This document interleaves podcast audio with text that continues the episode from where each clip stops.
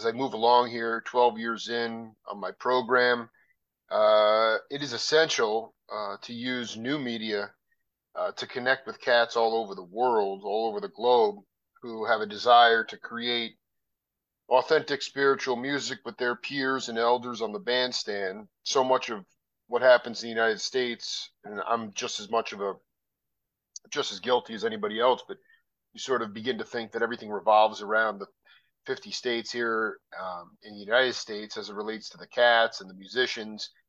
Uh, once you get on new media and you catch somebody's attention, maybe you catch a gaze or someone's eye, all of a sudden you're like, oh, who's that cat? And then you're looking over and they're in some other part of the world swinging a band. And you realize that uh, we all really are one human race. We are all connected. Uh, and uh, in a lot of ways, even though a lot of people might not understand this, uh, rhythm and uh, and music um, is really the, the greatest healing force in the world. And uh, obviously outside of certain laws, Uh, if we had more appreciation for the cats, more musicians being compensated for doing original art, uh, we'd probably be in a lot more elevated place today, and the uh, overall universal vibration would be much higher. And I get a chance today to speak to an amazing rhythmist, great drummer, someone who's always seeking and searching. Snorre Kirk, welcome to the Jake Feinberg Show. Thank you so much, man. So happy, so happy to be here. It's great to have you, brother. You know, can you talk a little bit about, um, you know, in this country, me and you could walk, in the United States, we could walk down the street and ask twenty people uh, what the definition, what their definition of the word jazz is, and we'd get twenty different answers um, because it's been so contorted.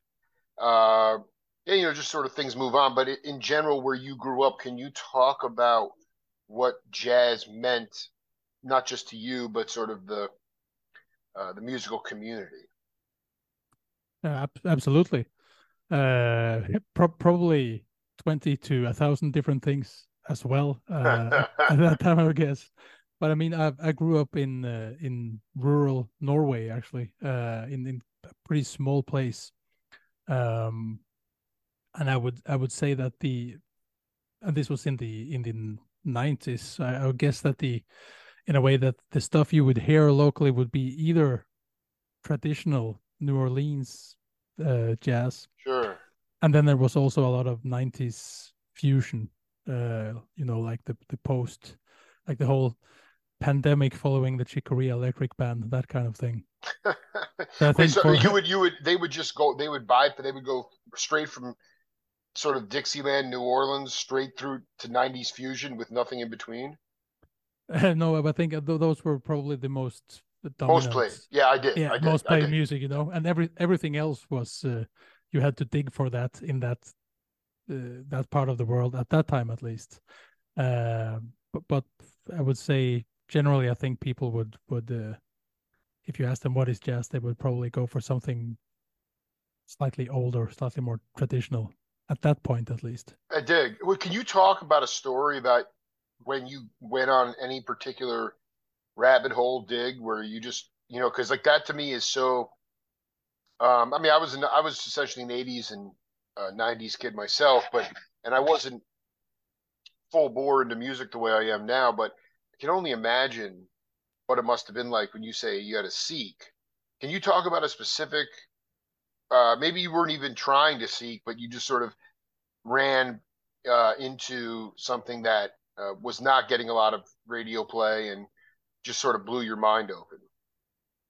Well, I was I was really spoiled, to be honest, because both both of my parents are musicians, uh, cl classically trained, and uh, but they had a really broad musical taste and a vast musical collection, um, and they would just, I mean, even just from uh, as a small small kid, just growing up, they would expose me to all kinds of music. Uh, Which I, I never considered it to be, you know, either advanced or hard. It was like I had certain albums, and if I was building, you know, Lego bricks, then I, I needed this album because that's not for that. And that, Dude, and that, that is no. Tell me what album. Can, do you remember what? Like, it, there was a certain pairing between what you were doing and then the album you would put on. Absolutely, and that was uh, for for the Lego. That was uh, Carmen, the classical. Uh, wow. Black, you know, because that, that that I was a lot into the you know the Lego pieces with the knights and. Uh, oh no! Absolutely, it's stuff, more cerebral stuff. Kind of, yeah, absolutely. I dig. I dig. So it it really worked for that, and then uh, I also had some other favorites I remember from from being. Way back from when I was four or five, I was like, I, I love the West Side Story album. Remember that? Leonard Bernstein, uh, right? Exactly. So yeah, was, man, that's very iconic. Yeah, very diverse in, in that way, and they they would keep doing that all through my childhood. And eventually, and pretty early, I just got completely, you know, yeah, rabbit hole is the is the right word, and uh, and uh, I was, you know, the classic liner note kid. I wanted to know everything. Who mastered mm. this? Mm. Who's playing on it? Why does this sound like this and that? So yeah, I started early. When they, when your folks were classical musicians, because that's what allowed them to pay the bills, or would they have, or you know, I mean, they obviously had broad musical taste, but did they actually, um, were they were they content, or were they at peace playing? My contention is, and again, I'm not a musician, uh, but I just feel there's a lot of cats that are, it doesn't have to be classical music, but for this, the point of this discussion, let's just say that I feel like there's a lot of musicians who play classical music for a living, and they have a large palette and a large, broad taste of music. Um, but, you know, it's just so hard to make a living playing original, creative, spiritual music, so they wind up having to basically take cues from a conductor their whole life, and they're kind of unsatisfied. So while they might be making a good living, they're not really at peace. Where did your parents come down on the whole thing? Um, somewhere in the middle, I would guess. uh, I, I mean, this was this was also in the, I mean, in, in the nineties. It's like the the the absolute peak of uh, you know the the the picture perfect socialist Scandinavian. Uh, dream in a way. So so uh, my uh, my father, when when uh, when I was born, and my sister, I have a, a younger sister, when we were born, he decided to be a, a stay-at-home dad, just to mm. to make sure, you know, uh, that we had that kind of upbringing, and and uh, which and and because of how the country at least worked at that point, uh, it was possible for for my mother to to support a whole family from just from playing and, and teaching. Uh, and I'm I'm pretty sure that she would also have loved to have more, to have had more creative freedom, and to have done um, other stuff as well, you know, besides being in an orchestra or, or teaching at schools. But but uh, but overall, I think the the the situation as a whole was uh, was good for everybody. Can you? I mean, that's so beautiful, because for my second daughter, I I I actually. left my gig as a teacher and stayed home with her for a couple of years. And it was like, can you just talk about how meaningful, looking back on it, how important it was to um, be able to have a parent, most importantly, a, a father figure in the home growing up? I, to me, like, there's just so much uh, demand in this country for success, and we- that means wealth, and that means, you know, slaving away and being away, away from your family. And, uh, you know, there's no stay at home. I mean, it's becoming more common, but I just feel that, you know, it's so important. I just would love you to talk about the impact that having a, a, a present male role model in your childhood years meant. I mean, uh, I mean, to, to me and to my, to my sisters, well, we, well, first of all, we, we didn't know any other, you know, truth. Sure, so, sure, so, sure. Uh, but, but in retrospect, it's it was amazing, and also even in from a, I mean, from a Scandinavian uh, perspective, that was something that was possible then. I'm not sure it would be possible to do that now in the same way, because everything's as it has globally. You know, it, it, everything's so expensive, t- taking yeah. a toll. It's got more expensive. Definitely. Um, yeah. So that was also a. I know we were really. lucky to to hit that point in time where that was actually an an option to have that, and and looking back on it now, and and for myself too, I have I have children too, you know, and and often have to uh to be away from them too. I, and and uh, yeah, I I really wish I could could do the same thing. Talking to Snorre Kirk here on the Jake Feinberg Show. Um, so, uh, can you you know, there's a couple like, can you just talk a little bit about, you know, the where you sort of decided to um, basically go out and maybe take a chance on playing music that may not be commercially viable, but it was the only thing that fed you spiritually. You know, when I listen back to like uh, so many of the records that I love, um, it's done by black musicians, and um, you know, you listen to like a Hampton Hawes album, or like even in the studio, uh, those guys were like playing as if their life depended on it. They certainly weren't getting paid a lot, but the music feels so real and authentic because they were basically playing like, you know, they were going and maybe doing one or two takes, but essentially just playing, in my mind, what jazz is, which is just a more of about feeling and emotion. Obviously you've got to play through changes and melodies and harmonies, but did you get to a certain point in your life where it was about playing music that felt good, uh, even if it wasn't about, and maybe even now, do you still offset ways of making money by playing the music that you truly love? That's a, that's a great, great question. And yeah, I mean, for me, I, I've, I would say, I mean, we all, I think, or at least I can speak for myself, I have done, and, and I think most people at, at points in time, you'll, there will be situations that you do that might not be, you know, on top of, of your wish list in terms of, of the material involved or the art. But, but generally, for me, I feel like I've always uh, been fairly selective about going with, with what feels feels right, rather than doing stuff for for commercial reasons, and and uh, with the reasoning always being that if if if I was in it for for financial reasons, then I should do something something else, something oh. easier. Right. Um, and and uh, as far as my own writing and own music uh, is concerned, that I don't think I ever had a, a commercial plan to it or any expectation of it um going anywhere necessarily. And uh, but then again, having having done this for for quite a while now, it's uh to my surprise and and and uh, luckily, I feel that um all the projects that I've gone into, whether they're my own or other people's, where I do it without, you know, without thinking about anything else but the music, where it's based only on on the, the love for that music, uh, those projects have a tendency to work out, you know, in my favor or other artists' favor also, you know, uh, commercially, um, because it seems like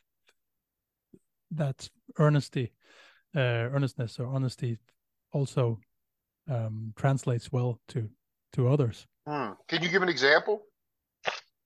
Uh, I think the, the easiest example from for my own part is is my, my own music, which has been writing and, and releasing now for for a good ten years, which has uh, been incredibly well uh, received. Yeah, you know, both both nationally and and and around uh, globally as well, or at least in certain parts of the world, which is something that was, you know, I had no master plan, you know, no global takeover uh, uh, idea of, of what to do with this music, but but it seems to have um, found a life of its own and, and made its way out into the world because there's like-minded people out there. Luckily, it's re- it's, it's resonating with, with cats. But I just I would love you to talk a little bit about. I mean, so setting aside the construction of the tunes themselves.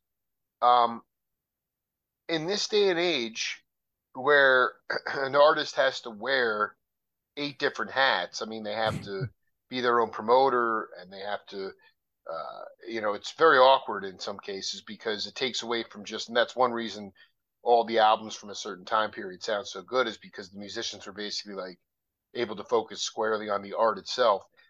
You're talking about disseminating stuff that has had some, you know, some relevance commercially, and it's putting people, people coming out to see it. Is there a way for you to talk about, like, not that there was a blueprint in advance, but how you've gone about getting the music into people's ears enough so that you could go on a tour and, you know, get ahead and, and make a little bit of dough? Yeah, I mean, uh, that's, uh, I think, I mean, there's a, there's a lot of, uh, you, I mean, there's, you can, uh, you can go either way with, with contemporary technology, but, but the good, good thing to me, at least, is that it's, compared to twenty years ago or forty years ago, it's so much easier to get your music uh, out there in a, in a global sense. Um, and I also, I also been lucky to, to uh, have been on a, a Danish record label, um, who have, who are really good at, at promoting their stuff and, and, you know, getting it to the, to the right people in terms of, mostly in terms of, you know, music lovers rather than in, and I'm thinking of, of I totally get no I want to be this is really important. Would you say so the the Danish record company, um because it was just it's just funny because are are the music are because I and correct me if I'm wrong, but in Europe in general, and I, it's a place I've, I've not been to yet in my life, um but it's astounding to me that many of the jazz clubs uh, in France and, and Germany, they're all subsidized by the government. Um, and they're real gigs for the musicians, but are a lot of the music lovers that they get the music to actually guys that book for clubs? Uh, yes, they're definitely that too. Uh, and, and I mean, there's like, like anywhere, there's a whole lot of different uh, scenes, both regional and and uh, you know, within Europe itself. But there's uh, when speaking of this kind of music, which is definitely more toward classical American jazz, uh, there's also a, a huge circuit of, of clubs and festivals and uh, and a whole network throughout Europe, and especially in in in this part too, up in in Scandinavia. I was just curious about, like, you have to excuse me because I'm just my friends that are that are that I see go see their shows and stuff. I mean, they don't. It's just so hard and to for them. What's got, like you said, the cost of with inflation and just the idea of, like, it's become cost prohibitive to rent a bus, and you know you have to kind of, at least in this country, I, in, in fairness, if you're just sort of a road dog band, you kind of have to be on the road for two and a half to three weeks in order to make enough money at the merchandise table uh, to come home with any bread. And I just wonder, like, do you are you somebody that when you're on tour, um, you know, you make most of your money off merchandise, or would you say that you make a decent money off the gig itself? It's definitely the the uh, the major part of the income is from the gig itself. Wow, and that is, that's that is that's truly uh, exactly. And and all my American colleagues who who come here to play there, you know, they're astonished every time. And and uh, dude, I would uh, love to see some of their expressions. That is remarkable, man. That is really beautiful. I mean, how. It's that big. A, it's that big a, a difference between, because I mean, there's they don't make. I mean, it's it's not even, you know, jazz. I mean, just in general, you know, some concert of just sort of rock, you know, jam kind of music, um, and you look around and there's hundreds of people there, and you know they're all buying drinks, and they're all buying beverages, and places flowing, and the musicians are barely making any of the money. And it's crazy, yeah. You know, it's, and there, and, and it's like, uh, so you make most of your money off the gigs. Do you actually, do you go around with your own merchandise or, or I, I don't mean to get into the weeds here. It's just that it's, it, people are starving out uh, in the United States right now, man. There's no touring circuit right now. Maybe some, exactly. fest, maybe some festivals in the summer, but like even big name acts like that, um, you know, they're only getting seven to nine days on the road. And uh, in the past, you'd get two to three weeks. And uh, so basically, like, it, it's, it's, uh, do you feel that at this point in your career, Snorre, that um, you have to wear multiple hats, or do you find that the Danish record company is able to alleviate a lot of the promotion um, and, and some of the stress of of the marketing side of it, where you're able to really kind of focus on the art itself? And maybe the better question is, what, outside of your kids and your family who you would like to spend time with, what is the biggest distraction for you in terms of focusing on just the creation of this art itself? Um, that's a good question too, man.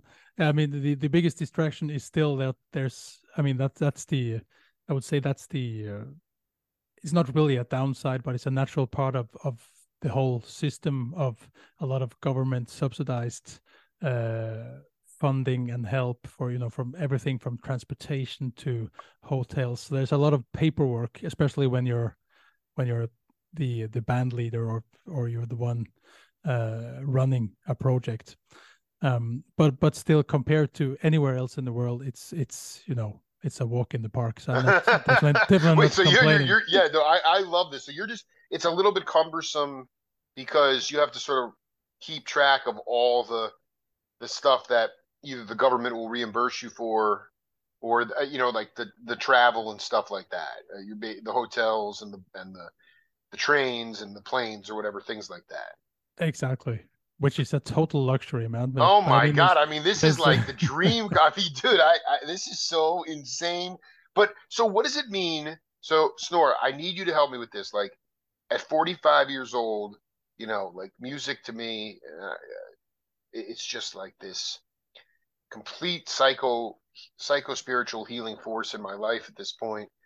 And how do people in general, um, outside of like, oh, Um, you know, I hear a lot of people today, like they talk about, we're in a very much a, you can speak on this too, but in this country, it's younger cats for a variety of reasons. It's just huge chops driven time, huge facility, you know, sort of look at me, look at me, uh, you know, they're playing, you know, circles around people.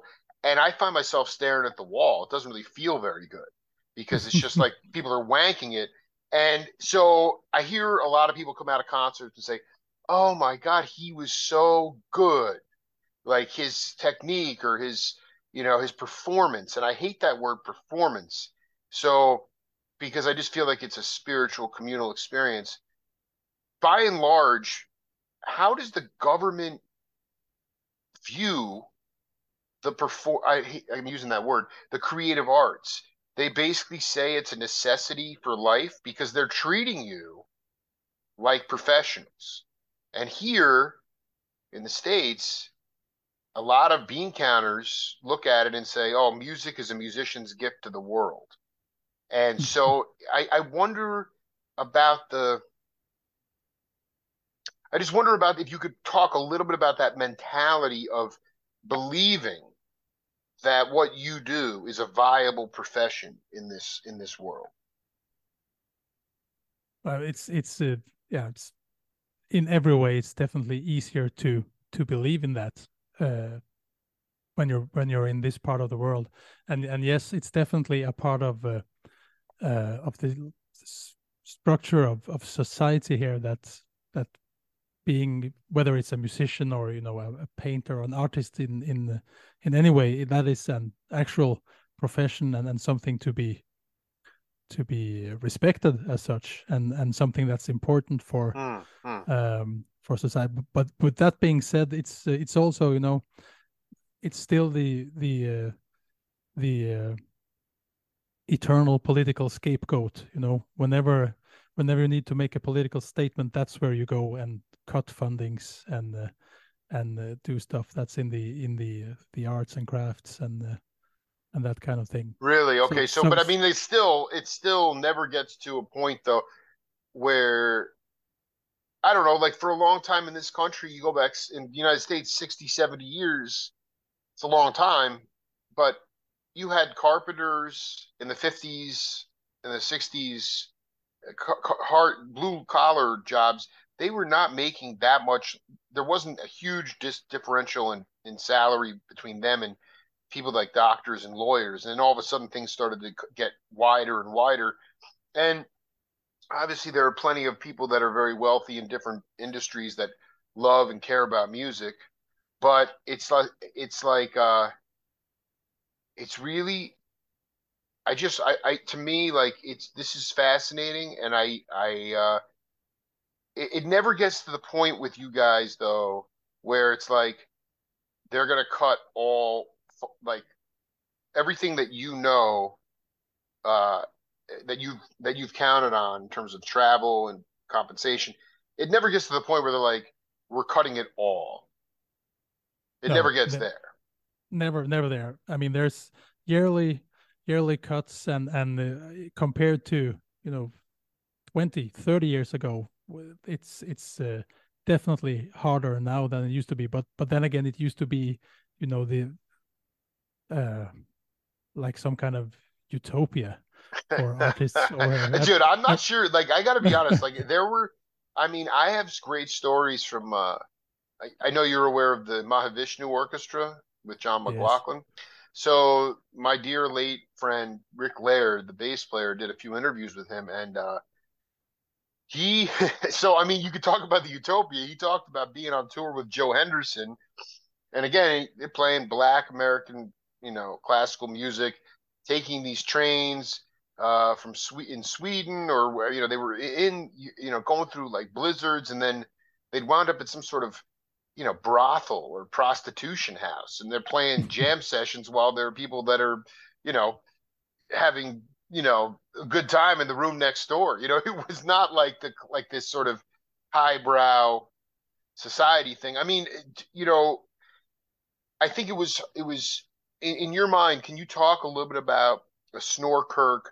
With your own music, what does a tour look like? Meaning, uh, how long do you go on the road for? Uh, like, are you playing traditional jazz venues, or or are they coffee houses, uh, or are they just you know rock clubs? Uh, I'm always curious um, about you know the idea of even colleges. I mean, do you have access to college? So much of so much great music used to be able to be played on the uh, you know, uh, some, you know, college radio stations and, or just the, the, the gyms. And it's almost hard to believe, but you know, that's where I grew up in Stony Brook, Long Island. I mean, I think in nineteen seventy-one, they had about one hundred fifty concerts there in this twenty-five hundred seat gym, everyone from Jethro Tull, the Grateful Dead to Mahavishnu Orchestra. It was insane.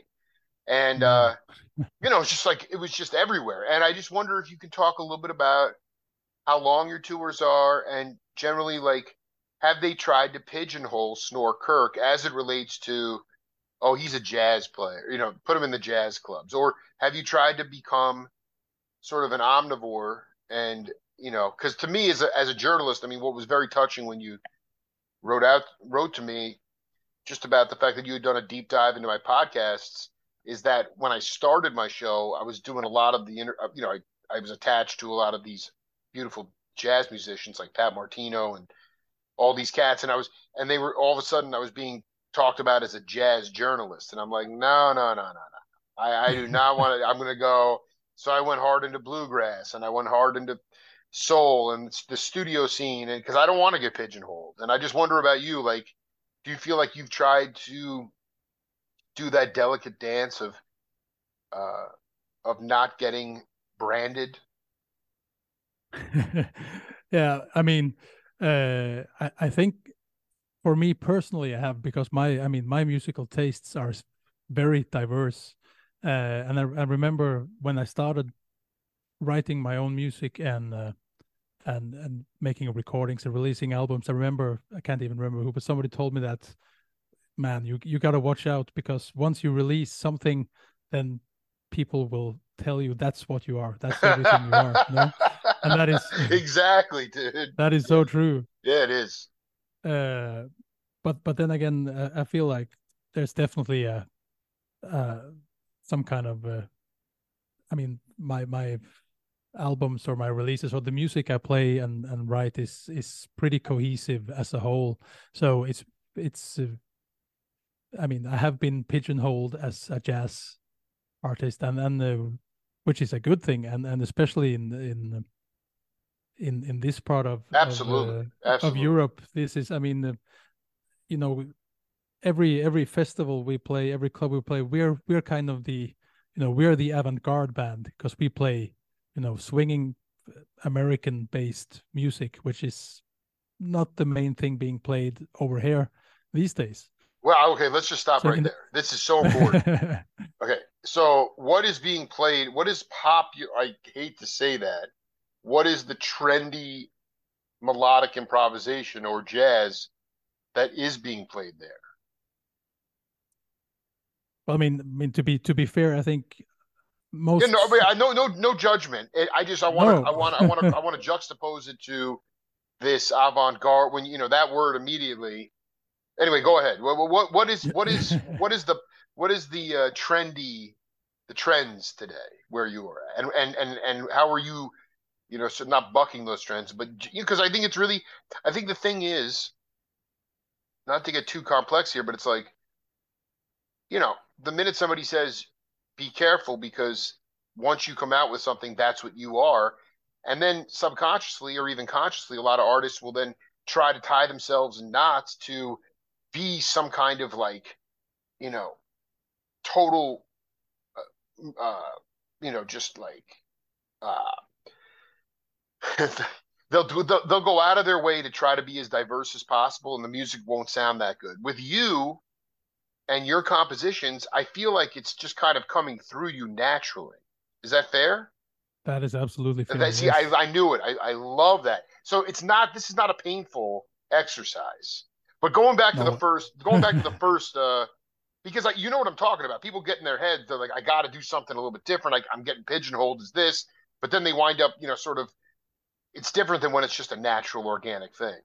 But exactly. how would you, how would you describe, is it, is it a facility-based riffology course these days where in jazz, uh, the trendy stuff, uh, explain what you feel is sort of mainstream where you're at in, in your, in that, in that part of the world. Well, well, uh, it's it's a bit of uh, it's a very multifaceted thing, because most most of the clubs up here, because they are being uh, subs subsidized by the government, they they are uh, forced to, in, in a good way, to you know to keep their programming fairly uh, varied to be sure, to be sure. eligible for for support of all kinds of sorts. But then again, at the same time, the I think the the, the popular sound of of the day is uh, is definitely leaning more towards some kind of postmodern, slightly electronic, you know, I I, I usually say, to me it's it's uh, you know, it's the same kind of thing that you will also it, it will work equally well at a contemporary classical music festival, and it will also work equally well at a, a major, you know, pop industry festival. It's that kind of, it's very commercial, very lo-fi, electronic. Oh my, wait a minute, you're talking about a lot of, a lot of this stuff. Kind of like uh, almost mu music made for pacification, very, very smooth kind of thing. Yes, exactly. I don't want to say smooth jazz. No, it's not, I mean, it's just, it's very like, it's like almost like music that it's made for being talked over, kind of thing. Exactly. That's wow. uh, I would I would say that's the uh, that's the big big thing right now. But I mean, ten years ago it was something else, and twenty years yeah. ago it was, you know. So it it, it changes uh, very often, or more, maybe more often here than than uh, than in other parts of the world. I'm not sure, but uh, but that's that's been the thing for uh, for four to five good years, I would say. So. Let's talk about Snorre Kirk's musical point of view. How do you stay away from music that is made for pacification, and you are looking for more introspection and burning? To me, there are subtleties. Some of it's just being acoustic-based music. Uh, some of that is just consistently breaking up time and form, uh, you know, sort of leaving the head of the tune uh, collectively. And, you know, at that point, it could be any tune. Uh, you go out and come back in. You know, some people would say, oh, they don't have, people don't have the attention spans for that stuff. But I just wonder, within your compositions, what do you do so that it's not total, it's not academic, but at the same time, it's also, it just, it cuts that fine line between, you know, being adhering to the traditions of the music, but yet not making it so much, so sanitized that it's just, there's no feeling to it. Exactly. Exactly. Uh, yeah, it's, it's and that's a that's a hard balance too. I mean, and oh, and, uh, and I think every, any any artist would would say the same. That also that any kind of recording process is also so much. Uh, uh, it's such a you know a still life of how things were that day. You know, good or bad. uh, and and in reality, I think you know the ideal thing would be to release live records because you know that. That's always real in a way, to me at least. With with Absolutely. I agree with you one hundred percent. one hundred percent. But in terms of the structures of tune, like when they're like, oh, Snorre's here, it's going to be a jam. I mean, because to me, do you, do you have, I mean, not that it's happened, because you have a good, good reputation, but like if you get too free, if you get too experimental or too insanely burning, or all of a sudden you're like blackballed, they're like, oh, he he doesn't, he's not fitting into the, to this, to what the club, to what the government needs. It is, does it ever get to that point? You get sort of become a black sheep of the touring circuit? no, I, I, I you know, I, I would actually guess that it would be the opposite way around. Mm-hmm. You know, I think, I think for for uh, for you know, for the reviewers and the the uh, opinion makers, they would love for me to to break out and play something less. You know, if if anything, I'm I'm often uh, no, or it's often made a point of that. It's very Uh, casual or you know easy going in a way, which is not intentional. It's it's never been something that I tried to seek out as such. It's I think it's a question of both temperament and, as you said, also you know uh, talking about Hampton Hawes and then you know it's a different it's a different life, and I've it's it's a very privileged life uh, to live in this part of the world. So I you know there's not this it's struggle is not the same, and, and you don't wow. have to fight for it in the same way, and and naturally that reflects in the music too. I, I would guess. I would think. I mean, how many gigs a year do you think you play? Uh, I think with with my own groups, I think we average around eighty to a hundred gigs a year, or have done that for the past four or five years. And then uh, that doesn't include other gigs that you pick up along the way. No, exactly. So I think in total it's probably around one hundred fifty, one hundred eighty shows a year.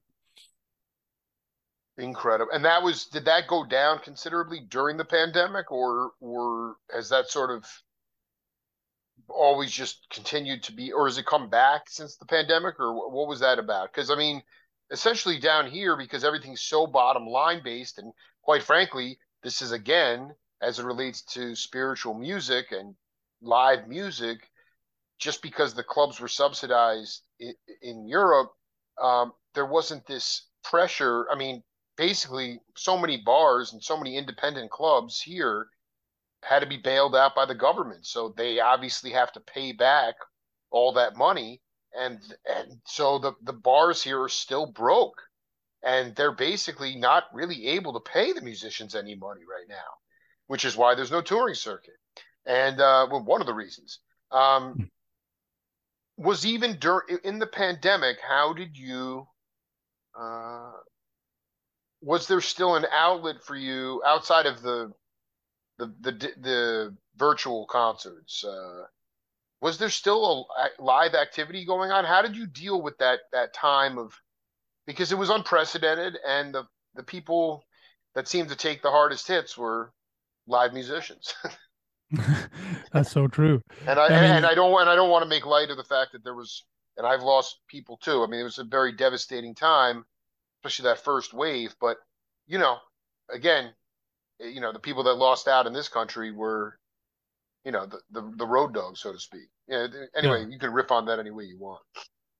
Yeah, I mean, I think Denmark was uh, was one of the one of the first countries to to to do the complete shutdown, and also one of the ones to do it the longest. So we had, I think, in total we had around about a, a full year where everything was closed. You know, no gigs, no nothing.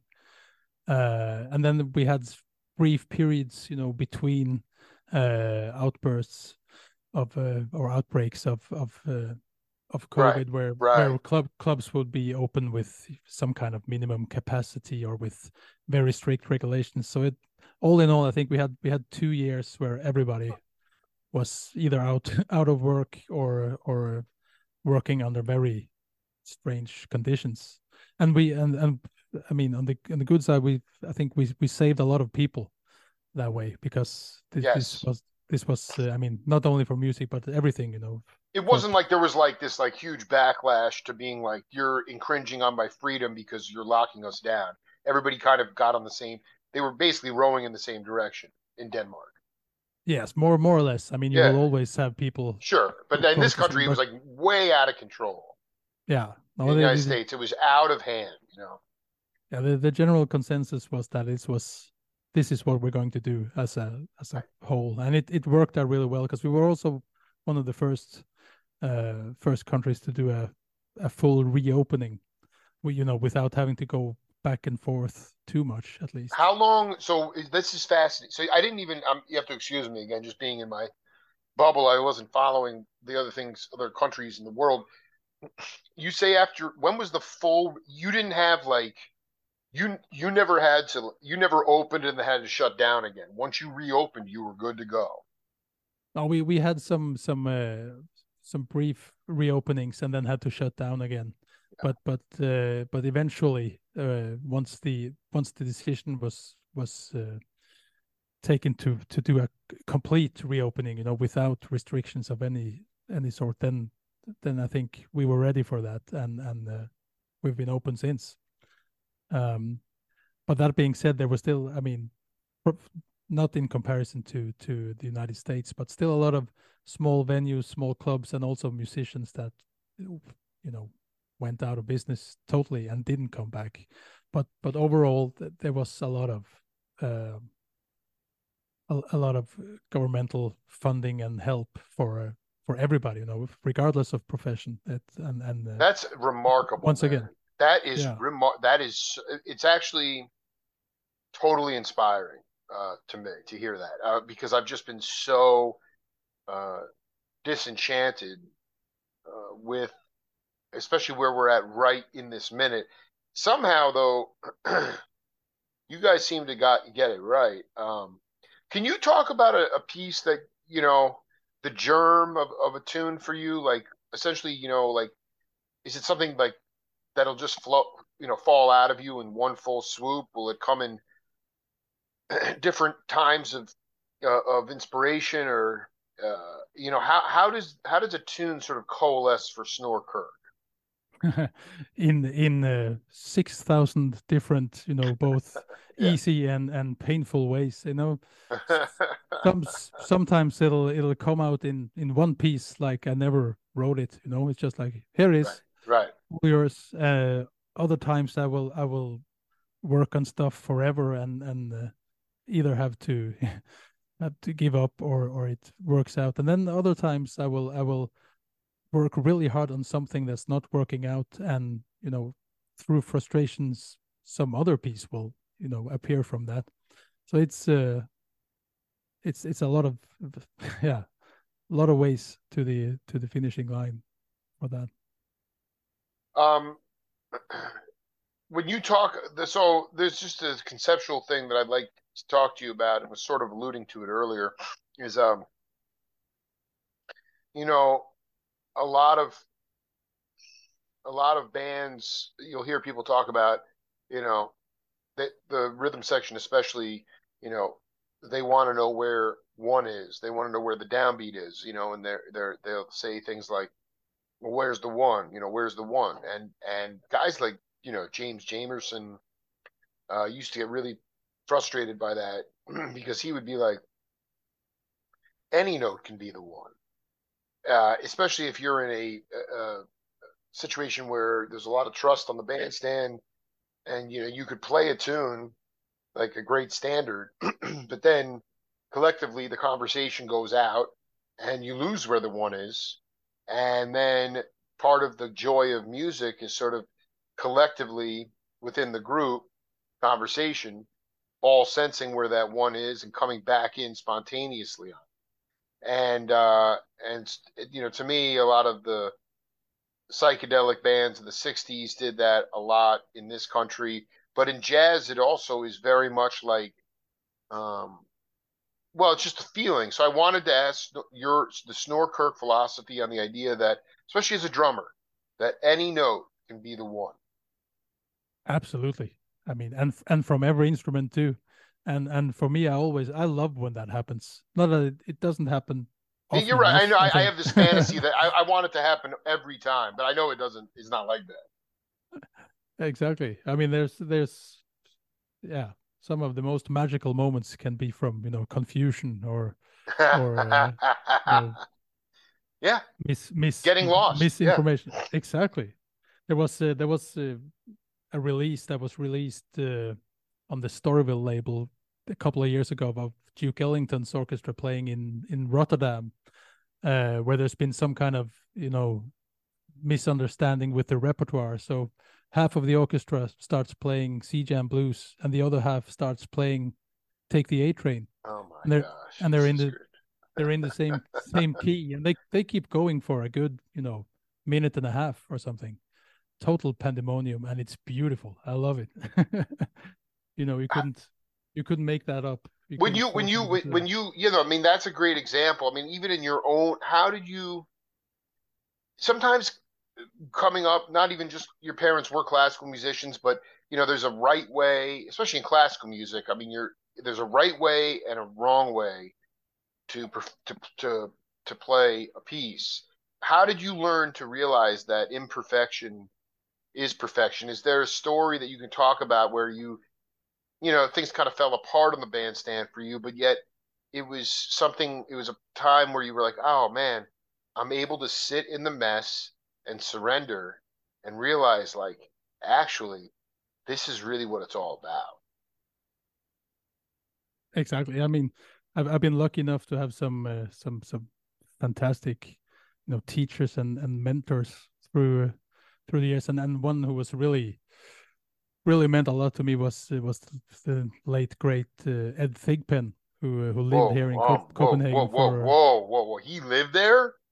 He lived there for a good uh, forty years, from uh, from the seventies. And okay, please his, just break that death. down immediately. Tell me about the Thig. That dude is oh, wow. Go ahead, man. How, talk about him. He was, uh, yeah.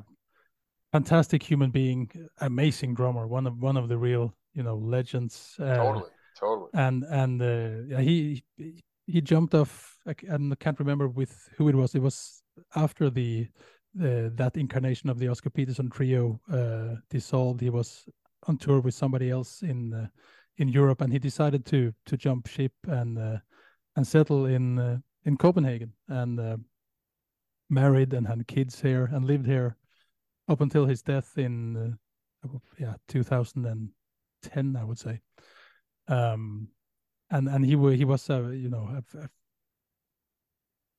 really great teacher as well. He was very generous with his with his time and with his information, and and in terms of when when talking about you know dealing with imperfections or you know with things happening, he would he would always you know have uh, great advice, you know.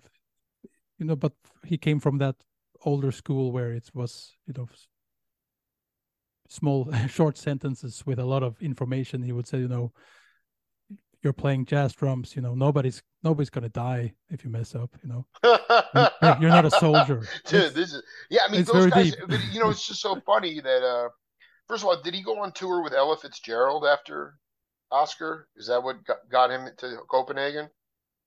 Uh, might be. I know he yeah. toured with with uh, with Ella, uh, but uh, but I'm not sure if that was before or he said after, you know, because he, he he left he left Peterson, and then he recorded this album as a leader that I've I've had before, and I don't have it in my collection right now, called Out of the Storm, uh, on Verve in sixty-six, and then he went on tour with Ella from sixty-seven to seventy-two, and then in seventy-two he moved to Copenhagen.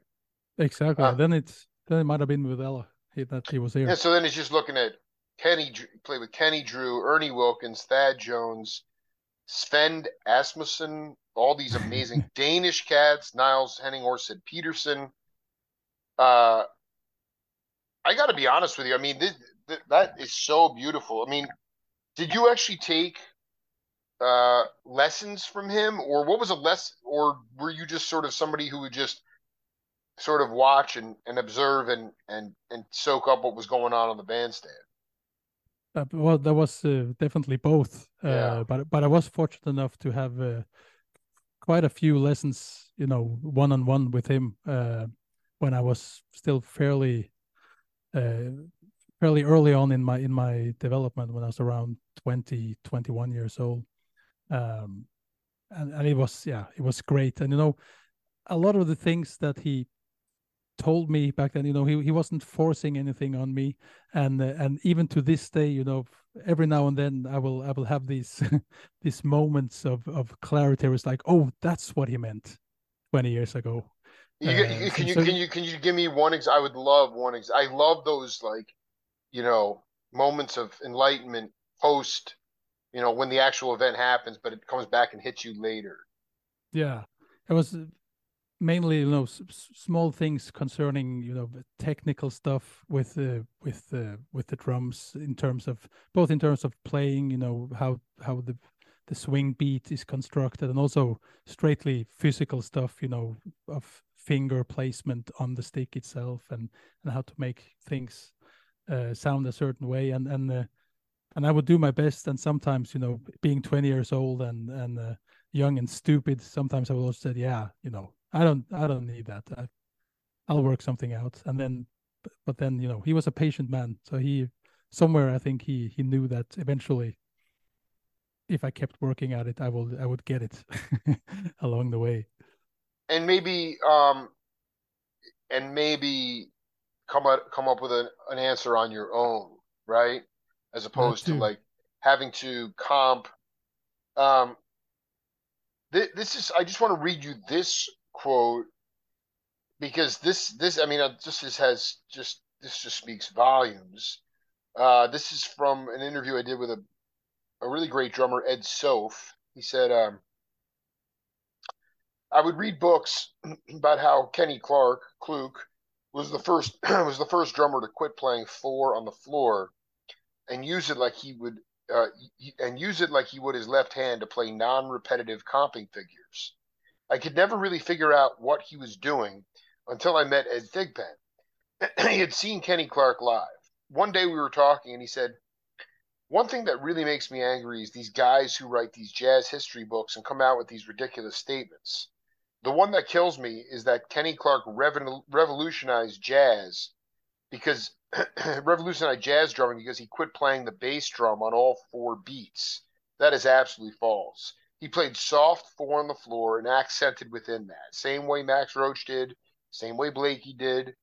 Um, anyway, it was just one of those things where I was going around and, like, you know, it's always this sort of, you know, these little rumors or the these little flashes on history. Kenny Clark revolutionized jazz drumming because he quit playing four on the floor when, in fact, he was just feathering.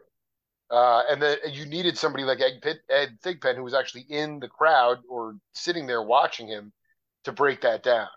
Uh, these guys were, like, beyond genius. You know, I mean, it, it, it, to me, and so much of, and I just wonder, um, so much of the drummers, Elvin and Philly Joe, Max Roach, Mickey Roker, all these guys, um, it was really an accompanist instrument, and the dr- the drummer drives the band, and the drummer is the leader of the band, whether people want to recognize that or not. But um you know, that ability for the drummer to play melodically um and to be able to, you know, for everybody to have their own inner time feel so that the rhythm section can be freed up to play melodically. I just feel like that's the magic of jazz, and that was the magic of that time period. And I just wonder in, in Snorre Kirk, I mean, in, in your own sort of mind's eye, granted you've done, you've had a, you're doing quite well uh, being able to sing for your supper as a, as a leader, as a musician, but what is one area, uh, you know, professionally, musically, or on the kit where you know you need to push yourself out of your comfort zone in order to grow? Man, uh, I just, uh, just a quick, you know, I love that you asked these questions. Nobody ever asked this kind no, of no, stuff, no, that's the, is, uh... yeah, no, I believe, dude, it, it warmed my heart because I, you know, my peers here in the States love me and they get it, but man, I, I, I'm, I'm still so much, there's so much more potential to grow. And for you to, uh, for you to recognize that is, is very, very meaningful. Absolutely. I mean, I, I think in, in general, I think for me, at least, I would probably, I will, no, not probably, I would definitely benefit from, you know, getting out of my comfort zone in, in every way. Uh, which, which is, uh, yeah, right. I get it. Yeah. Which is, uh, you know, as, as I was mentioning earlier too, that, that that's, that's the downside of, of living in the most comfortable part of the world, probably in, you know, for, at least for, from a musician's point of view. Um, but, oh. But if, if I'm being more, you know, specific, I know for my own part that uh, something I, I've been wanting to delve deeper into for for quite a while is is feeling um, more comfortable or more uh, like myself as a soloist, because uh, I spend a, I spend a really really spend a lot of time, which I'm which I'm uh, uh, I'm glad I've done, you know, just working on on the. on being, you know, being an accompanist first and foremost, because that's, you know, I, I love that. And, and, uh, and I feel that I gotten to a point where I feel fairly comfortable in, in, uh, in that, or, or I feel like I know where I, I want to go with that and how to do that. Um, but, but, you know, developing as a, as a soloist, that's a whole nother thing. And then for me personally, I, I feel that that's something that really needs work and time and uh, uh, and time for me to find, you know, something to say on the instrument. Yeah, like kind of like telling a story, right? With even if it's a short story, just saying something that has some kind of some sort of, you know, value when you're soloing, as opposed to just, you know, bashing exactly. away. Yeah. Exactly. No, you just said it's so interesting, and it just ties in perfectly to what we're talking about, is that this country is so cutthroat in the United States that you're constantly, as a musician, having to push yourself out of your comfort zone if you just want to survive. And for you, it's very comfortable, which doesn't necessarily lend itself to pushing yourself out of your comfort zone because everything's kind of okay. Exactly. You know, you know, so then growth can kind of get stunted a little bit. It's a fine line. And, uh, Snorre, are you? Do you have any? Do you ever get over to the United States to play? Not, not to do uh, shows. No, I mean I've been to the United States uh, a lot uh, to, you know, just to soak up music and and visit friends through the years. But, but especially uh, during the the latest uh, or the previous administration in the. Yeah. In, in the United States, it's it's gotten even harder, you know, to get working permits, and, and it's it's become so expensive just to, you know, uh, just to play just to play one or two or five gigs is is uh, is going to cost you. It's you it's know, cost prohibitive. No, I, it's I, I it's on. It just is very. I was gonna say, man, like, uh, I would please let me know when you are gonna come, even if it's just for leisure. Uh, it would be absolutely an honor to connect with you in person, go see some tunes, and uh, yeah, best would, case scenario, you know, man, like, cause, cause I realized that, um, you know, the cats that I've been focused on, laser focused on for twelve years, uh, they might have, they might live or have lived in the States, but like Ed Thigpen or Billy Cobham or Kenny Clark or Lester Young or Eric Dolphy, and the list goes on and on, Johnny Griffin, all those cats knew that their genius was going to get recognized in Europe. And I know that for my show to continue to keep growing in a very slow but organic way, my tentacles have to keep getting out into places where the cats that I've interviewed um, are genuinely appreciated for their artistry and their genius. So, well, you know, the, I'm just, I, I'm psyched that slowly but surely, you know, like Snorre Kirk got hip to my show, man. Like it's, it's, it to me, like that's the, the international Jake Feinberg show is where I have to grow, you know? and, uh, and before I let you go, I just wanted you to talk a little bit about, um, what has been set, has been inspiring for you about um just discovering my show and going down the rabbit hole, aside from being able to kill an hour or two a day just going through and listening to whoever you want. Uh what is it about the interviews that that keep you wanting to come back for more? Man, that, this will be a long answer. I hope you go. I'm ready. I'm, no. I'm ready, man. I'm not gonna I'm not gonna cut you off. No, I mean, but first, I'm always first and foremost, you know, going going back to what I uh, commented on earlier, that just just the fact that, you know, these are questions about actual questions about the music, you know, and so much, or at least in in my experience, so much music journalism is about other stuff, you know, or things that are ir irrelevant irrelevant to to the to the artist or to to the audience or to anybody in a way. Um, And, uh, and, and let me just be clear, that's because most journalists are being paid by some company, and the company's telling them what questions to ask. So it's it's very lame. It's very lame. It doesn't go anywhere, you know? It's just exactly. safe, or just ask about the latest release, but nothing tangible, you know? And so luckily, you know, go ahead, continue. No, exactly. And I mean, uh, I mean, I, I discovered your podcasts. This is about a, a month ago, I think, or something like that, and and been I've been going through a lot of it already, and and just seeing, you know, even with uh, with artists who have that I have been reading about, you know, reading interviews with in magazines, you know, growing up reading drummer magazines, for instance. Uh, you know, you you get places with someone like Jim Keltner. When I heard that that episode, that oh my you know, God. Stuff, stuff that I've never heard before, and I've, I've, you know, read the first ten or fifteen interviews with him, and it's always the same questions, which also subsequently creates the same answers every time. You know, Wait, just, so you know, he, you know, I've done eight interviews with him. I know, yeah, and I'm, yeah, no, I'm saying I'm like half, it's I'm different half, every, now. yeah, no, it's just every dude. The man is just, yeah. So you, I'm asking questions and revealing new history that avid fans or musicians themselves have not read about or, or heard exactly before. and and getting these, you know, these legends to to talk, because you can also really tell that people, you know, they they want to talk because it makes sense to, you know, to open up and and go into detail when it's when it's, it's uh, yeah, resonating in in a good way.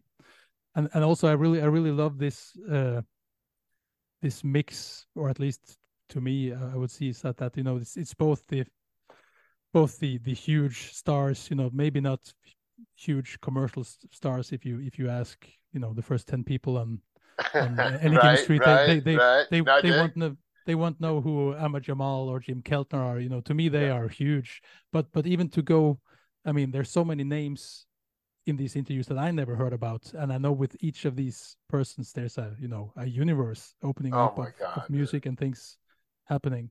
Um and and for me personally, I, I I stumbled across your podcast because I was you know I was rabbit holing into Harold Jones, who there's so little information about. Oh my anyway. dude, it's this is making my day, dude. I cannot but first of all, dude, I'm so glad you went down the Harold Jones rabbit hole. He is the most modest, mellow cat and absolute stone genius. So yeah, you stumbled on those interviews, and there you go. Exactly. And I mean, as as uh, as we kind of discussed earlier, too, you know, the when when when talking about this the, the feathering truth from Ed Thigpen and stuff like right, this. Right, right, right. So So you, most of these things can't be be uh, you know, you can't find them in the book, and and you need to you need, need to get that information from from the source. And and for for someone like me who's living here, you know, going to seek out or find a Harold Jones or, or you know, someone else from that generation living uh in in the United States, that's, you know, it's not an easy task. it, it will require, you know, uh a whole deal. So so being able to, you know, hear get this kind of information from from the source itself through these questions, and, you know, learn some more, that's it's yeah invaluable to me. Snorre, I love you deeply, man. You've really made my day. You you've sent me to a higher vibration. I'm just curious, are you tight with any of the elder Danish music jazz musicians? Because uh, I am, you know, like, I don't know if you've listened, like Francois Rabath. I've done a great interview with him, and Jean-Luc Ponty and Jan Hammer, all these guys that from overseas, you know, but I haven't really tapped into the Danish cats. I mean, are you tight with any of those older cats? Uh, some of them, absolutely, yes. Uh, there's, I mean, the, the few ones that are, are left. Well, what I'm saying yes. is I want you to think about someone that has, um, you know, a decent, uh, you know, uh, con command of English, but also somebody that you think would be a good interview, because I, I just, I want to keep getting to the, to the shaman cat, to the elder cat. So I just, I, you know, because we will definitely do set two, but I, I want to, I have to keep growing myself. So if you think about somebody that, because there's not, you're right, there are not that many left. I mean, Roy Haynes is still swinging his ass off at ninety-seven. I, I it's insane. Ron Carter's still killing it, man. You know, it's unreal. Uh, Music keeps you young, but, you know, I still want to get to all the cats. So if you think about anybody that might be a good fit, you know, let me know. I will. I will do that. I'm. I'm sure there are some. Yeah, man. And uh, much love to you, Snorre, and your family, man. It was so beautiful to connect with you, and uh, I look forward to further collaboration uh, down the road, baby. Man, thank you. The same to you. Love, lovely to be here, man. Hey, man. Much love. Have a beautiful day, and we'll talk soon.